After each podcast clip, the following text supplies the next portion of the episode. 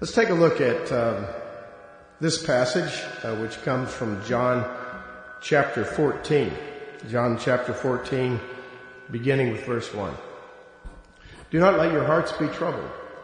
Trust in God, trust also in me. In my Father's house are many rooms, and if it were not so, I would have told you. I'm going there to prepare a place for you. And if I go and prepare a place for you, I will come back and take you to be with me, that you also may be where I am. You know the way to the place where I'm going. Thomas said to him, Lord, we don't know where you're going. So how can we know the way? And Jesus answered him, I am the way and the truth and the life.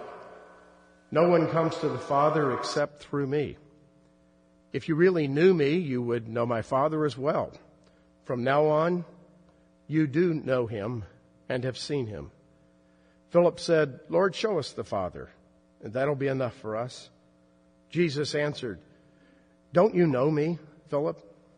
Even after I have been among you such a long time? Anyone who has seen me has seen the Father. How can you say, Show us the Father? Don't you believe that I am in the Father and that the Father is in me? The words I say to you are not my own. Rather, it is the Father living in me who is doing this work. Believe me when I say that I am in the Father and the Father is in me, or at least believe on the evidence of the miracles themselves. This is the gospel of our Lord Jesus Christ. You may be seated. Sometimes, um, whenever um, it's time for a presidential election, you will hear, among other things, a candidate calling for what all people he or she knows want. He speaks about people as if there's uniformity in terms of what they want, what they need, what their desires are. I don't suppose that's a universal principle. I think lots of us want different things. On the other hand, there is commonality in human existence, don't you think? There are some common themes that run through our disposition. And if you take a look at cultures, some of those common themes that emerge very quickly, all you have to do is study just a little bit of history to know this there's a common belief in every culture that we know of a God or gods that are transcendent and above the world. There's also a common belief among cultures of good and evil. That's just standard. There's also a common belief among all cultures that there is such a thing as the afterlife. Now, granted, not all of the conclusions are the same. Some people believe in more than one God. Some people believe in other gods than the God that we speak of. Some people have standards concerning what is good and what is evil that we would think are turned right upside down and contradictory to our standards, but still the notion of good and evil is there. And obviously, not everyone sees the afterlife exactly the same way. But most cultures around the world, even today, in the 21st century, still believe in the afterlife. Just a, a quick um, synopsis of some cultures. The Australian Aborigines people believed that after you died, you would go to a distant island in the west to live forever. The Finnish people believed that after you died, you would go to a distant island in the east to live forever. I don't know, maybe they were the same one, just go like that. The Romans actually believed that life after death was really a gigantic picnic in a beautiful open field with the residents allowing their horses to graze off in the distance while they had a feast and a banquet. You know, um, the Native American people in our country frequently talked about the afterlife as sort of like a happy hunting ground. That is to say, they believed that when they died, their spirits would hunt the spirits of the buffalo. Notice the, the commonality in all those things, not so much the East and the West, but if you dug into it a little more, you would see it. In some measure, it's a form of paradise. In everybody's opinion, the life after this life is better than the life that we now have. And that's routinely true in most cultures. Having said that, we're at a point in the Gospel, chapter 14 of John, where you encounter a passage that probably more than any other passage is used at funerals. There are other passages that are used at funerals, but this one will always emerge. Why? Because it seems to be about heaven. Everything we think of when we read the passage reminds us of heaven. But here's the thing. When you try to understand a text, you know around here we try to do this. We try to contextualize it, right? In other words, we try to understand what the first hearers in the dialogue might have understood. And it is not certain at all that the disciples heard a reference to heaven. They may have, but perhaps they did not. Maybe the reference, which we now see as a reference to heaven, just went right over their heads. We have good examples of that, right? There were a lot of things that went right over the heads of the disciples. Jesus had predicted his death right over their heads. Jesus had predicted all kinds of things right over their heads. And on this occasion, remember what the context is.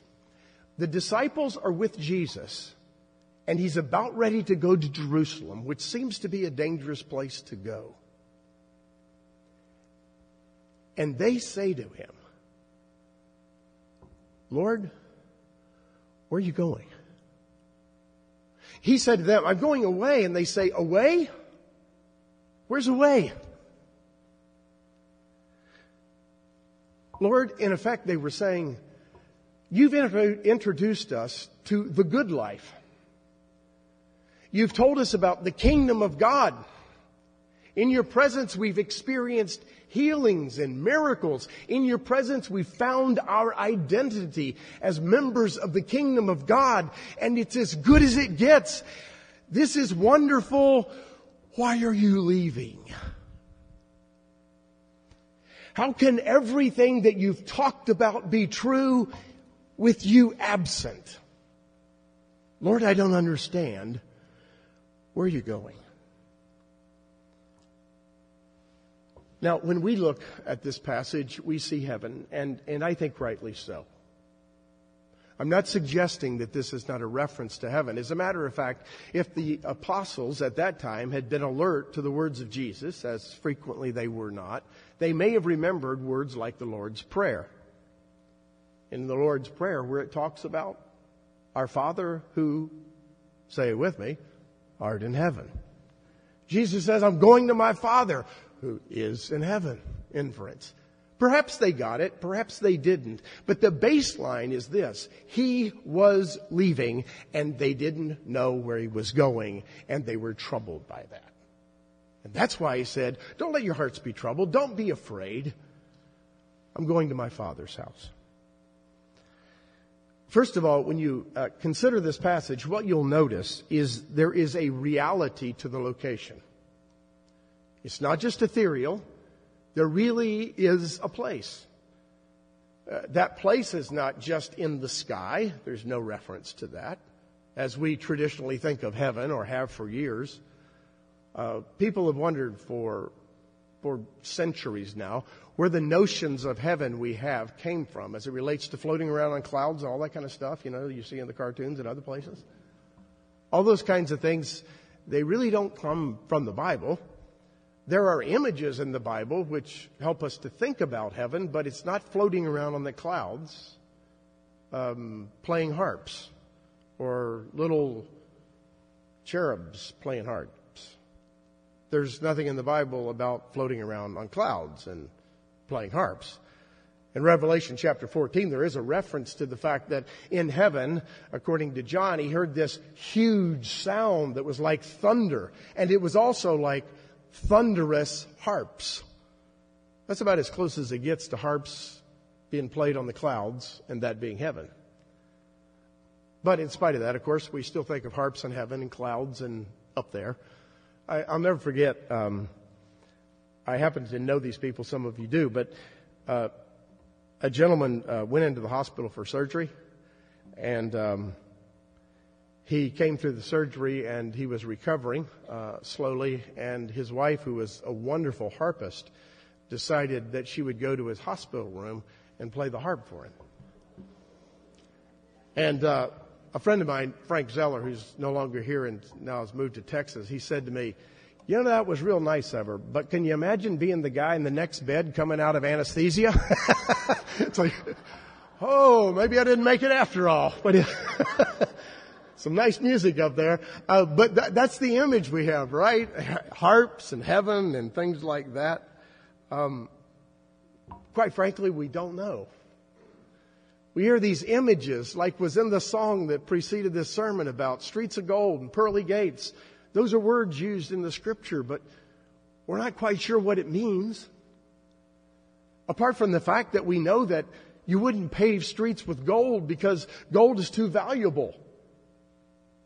And maybe the writer is saying the most valuable thing you could conceive of is just like the pavement because heaven is so beautiful and so wonderful. So we don't really know.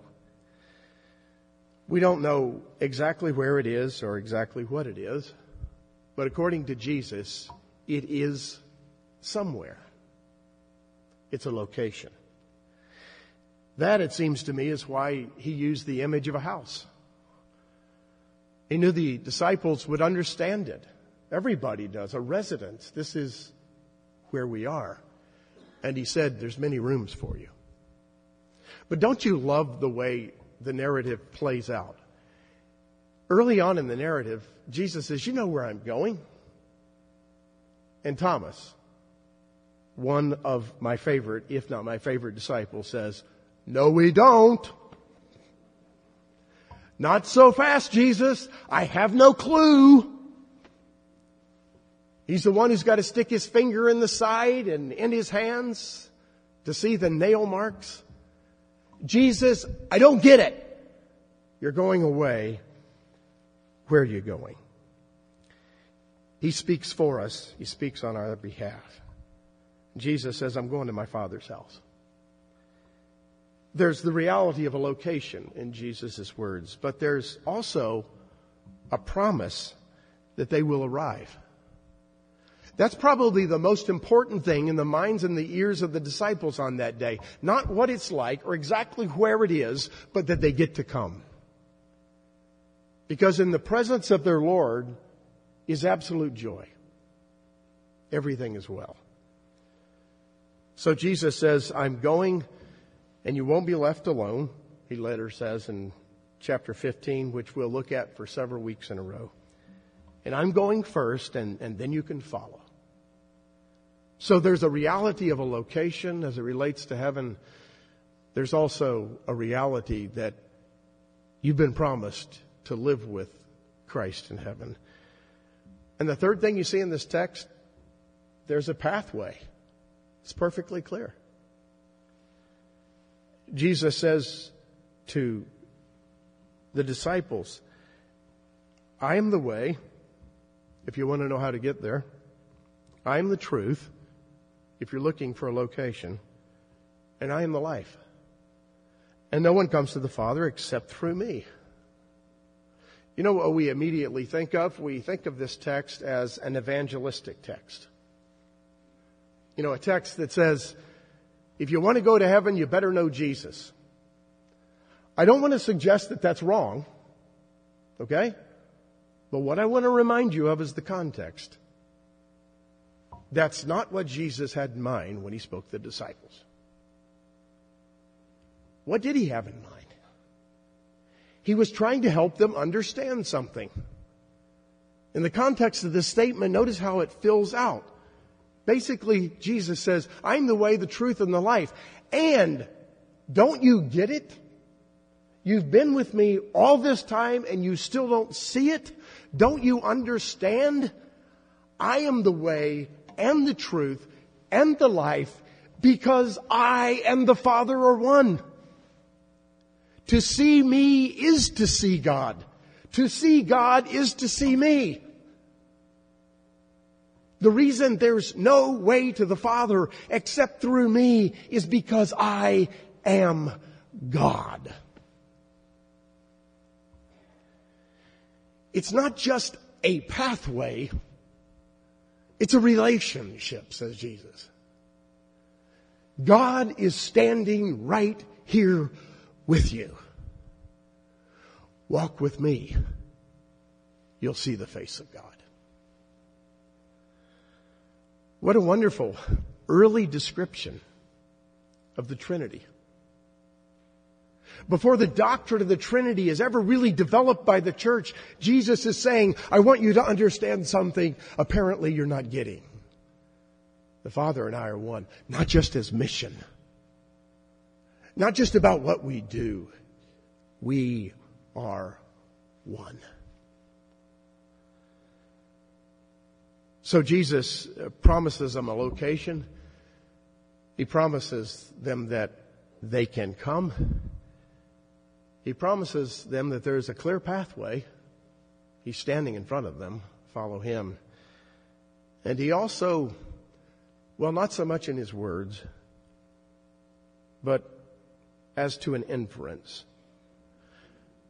He promises them a unspoken delight in the reunion. It's, it's just hanging in the air though not stated as such. And you know why I say it's hanging in the air? Because after the disciples heard these words, especially the apostle Paul, you hear the longings to be with Jesus who will make everything new. There's a delight in the reunion that they anticipate to be with their Lord. Remember Paul's words? The disciple who apparently down near the end of his life uttered words that we could repeat over and over again and often do for me to live is Christ. Because I'm in Christ right now. And to die is gain.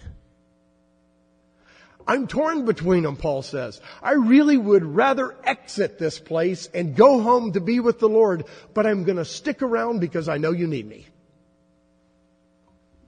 But my real place is to be with the Lord. And what did he say about that? Well, he didn't say the house looks like this and the streets look like that, and I know all the details. He just said this. To be absent with the body is to be present with the Lord. That's all we need to know. That's all that matters. That's all that mattered to the disciples. We just want to come wherever you are. To be with you is life eternal. The unspoken delight of a reunion, um, it was what was in their hearts. And what later is on their lips and their pens. And what later becomes a tradition in the Christian faith. A number of years ago, I guess it was 1995, I, I was able to take my first trip uh, to Rome with a friend. Uh, one of the things he and I did uh, was to go to the catacombs. Uh, no one in our group was interested in that. Um, none of them Christ followers. Um, and so we, we broke up one day uh, from the group to see the catacombs. I remember being underwhelmed. You know, I, I, I don't know what I was expecting, but it was just, it was sort of dank and it was inscriptions and stuff like that of people who died because that's where they buried the early Christians. But you know what some of those inscriptions uh, involved? Words like this In Christ, Alexander is not dead, but lives. on a tombstone in the catacombs, first century Christians, who likely had suffered significant persecution and were buried there. Other things that were on those memorial stones were not just words, but pictures etched in the stone. Pictures of beautiful landscapes with banquets. The point is, you're looking at where they laid us to rest. We've gone to be with our Lord, which is by definition life and paradise. There's also um, extra biblical evidence for this kind of thing in the life of the early Christians. Uh, a writer in Rome at 125 AD wrote a letter to one of his friends trying to describe what these Christians were like. He wasn't one of them. And he said they're an odd bunch. And here were his words. If any righteous man among them passes from this world, they rejoice and offer thanks to God. They escort his body with songs and thanksgiving as if he were setting out from one place to another nearby. They did that because they believed it. Can I say they did that because life wasn't so good? They did that because they anticipated glory with our Lord, because glory wasn't all around them. They were a persecuted minority of people who didn't have the good life according to human standards. You know, some of the most amazing songs um, are the spirituals that were written by African American slaves in our country. And if you ever think about the genre of those spirituals and think back about the songs, you may remember how many references there were to heaven in them. All over the place. Why? Because life wasn't so good. Because to be absent from this body was to be present with the Lord, where a taskmaster could no longer make inordinate demands on their service, but where they could serve their master with absolute freedom and in perfection. They longed for the days to be released from this slavery and bondage to other people in this world and even from this world, good as it was, to be in the presence of their Lord. And so they sang and so they wrote songs. I say that as a setup to something.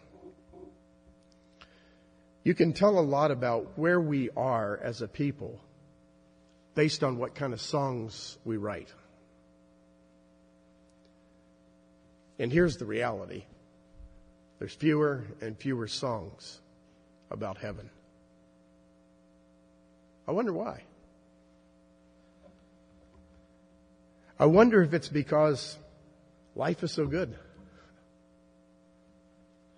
I wonder if it's because we don't really long for heaven. We just want things to be okay right now. And for the most part, they are. I wonder, does that have anything to do with the lack of songs about heaven? They're there, but not as many as there used to be. So what's the conclusion as we, we think about this passage and we think about heaven? Well, one thing to remind ourselves of, right? You've heard of the phrase, that person is too heavenly minded to be any earthly good. It's possible to focus on heaven to such an extent that you just let the world go medieval Christians, for the most part, it seems, had that kind of mentality. At least they're said to have had that mentality. How do you know? We certainly have a different mentality, don't we? For the most part, we're not so heavenly minded that we're no earthly good. We're constantly fixing the stuff right here, trying to make everything perfect, whether medically or infrastructure. We gotta have it perfect. We want paradise here, we want paradise now. So one extreme, so heavenly minded that you're no earthly good. The other extreme, focusing on life here to such an extent that heaven's eclipsed. We don't want to be either place, right? Of course not. Where do we want to be? What do we want to believe? We want to remind ourselves from time to time that is the song, and here it sounds like a contradiction of what I just said, but it's not true. The contemporary song put to music, among other things, says this. I want to be close, close to your side, so heaven is real and death is a lie. I want to hear voices of angels above singing as one. Hallelujah. Holy, holy, God Almighty, great I am, who is worthy. I want to be near, I want to be near to your heart, loving the world and hating the dark. I want to see dry bones living again, singing as one. Hallelujah. Holy, holy, God Almighty, great I am, who is worthy, none beside thee. God Almighty, great I am. The mountains shake before you. The demons run and flee at the mention of your name, King of Majesty. Before the power and the presence of the great I am, the great I am, the great I am. Hallelujah. Holy, holy. God Almighty, great I am. Who is worthy? None beside thee. God Almighty, great I am. What should our perspective be? That heaven is real. And for those who believe, Death is a lie. John put it this way You're going to die, but you're going to live. It's like simultaneous. Death is an entrance into life because of the work of Jesus Christ. So, what should we do? Live with that reality. What else should we do? We should not focus on the details. They're kind of fun but we can get bogged down with the details and get really kind of silly, like little cherub creatures playing harps and stuff and floating on the clouds. Instead of focusing on details, which most of the time are more like images, uh, metaphors, we should focus on the presence of Christ. Because that's what the disciples saw here. We want to be with you, Lord. Wherever you are, we want to be. And then the third thing I think we ought to do is to remind ourselves of what we know. Here's what we know. In the presence of Jesus, there will be no more tears and no more sorrow. In the presence of Jesus, there will be no more sickness and no more death. in the presence of Jesus, sin will no longer afflict us. I don't know if it's my age or studying the scripture so much or my life stage. But when I think of heaven, I do think no death. I think no pain. But honestly, my friends, the thing I long for the most is to be free of sin.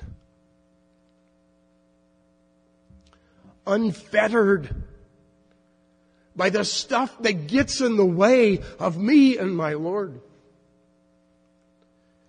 Falling off like scales, never to be dealt with again so that I can live perfectly in the presence of the one who loves me and gave himself for me. That day is coming. It's not like we're supposed to hold on till it gets there. We're supposed to Anticipate the pure delight of living in that reality because that is to be with the Lord. Are you longing for that day? I know I am. If you haven't thought about it much recently, refocus on it. It's real. It's coming. Thanks be to God. Let's pray. Our gracious Lord, we thank you for um, the reality of the afterlife. Funny we should even call it the afterlife because it's actually real life. You tell us uh, in the scripture that our life here is like a vapor. It's just a wisp in the wind. It's here today and it's gone tomorrow. And true life, Lord, is eternal to be with you. So we thank you for the reality that one day we will live eternally with you and that all pain and sickness and sorrow will completely disappear. And as you tell us, you'll wipe every tear from our eyes. What a, what a wonderful image. Especially for those of us who've been parents and trying to comfort little children and wiping those tears off their cheek. You'll wipe every tear from our eyes. And Lord, we will be unfettered, released from the sin, as the book of Hebrews reminds us, that so easily besets us, that so weighs us down. We'll be in the presence of Jesus, our Lord and Savior, who loves us perfectly and demonstrated his love in the cross and in the resurrection that gave us life. We long for that day, Lord. As we long for it, may we anticipate it deeply, but may we serve you completely. In the name of Christ our Lord we pray. Amen.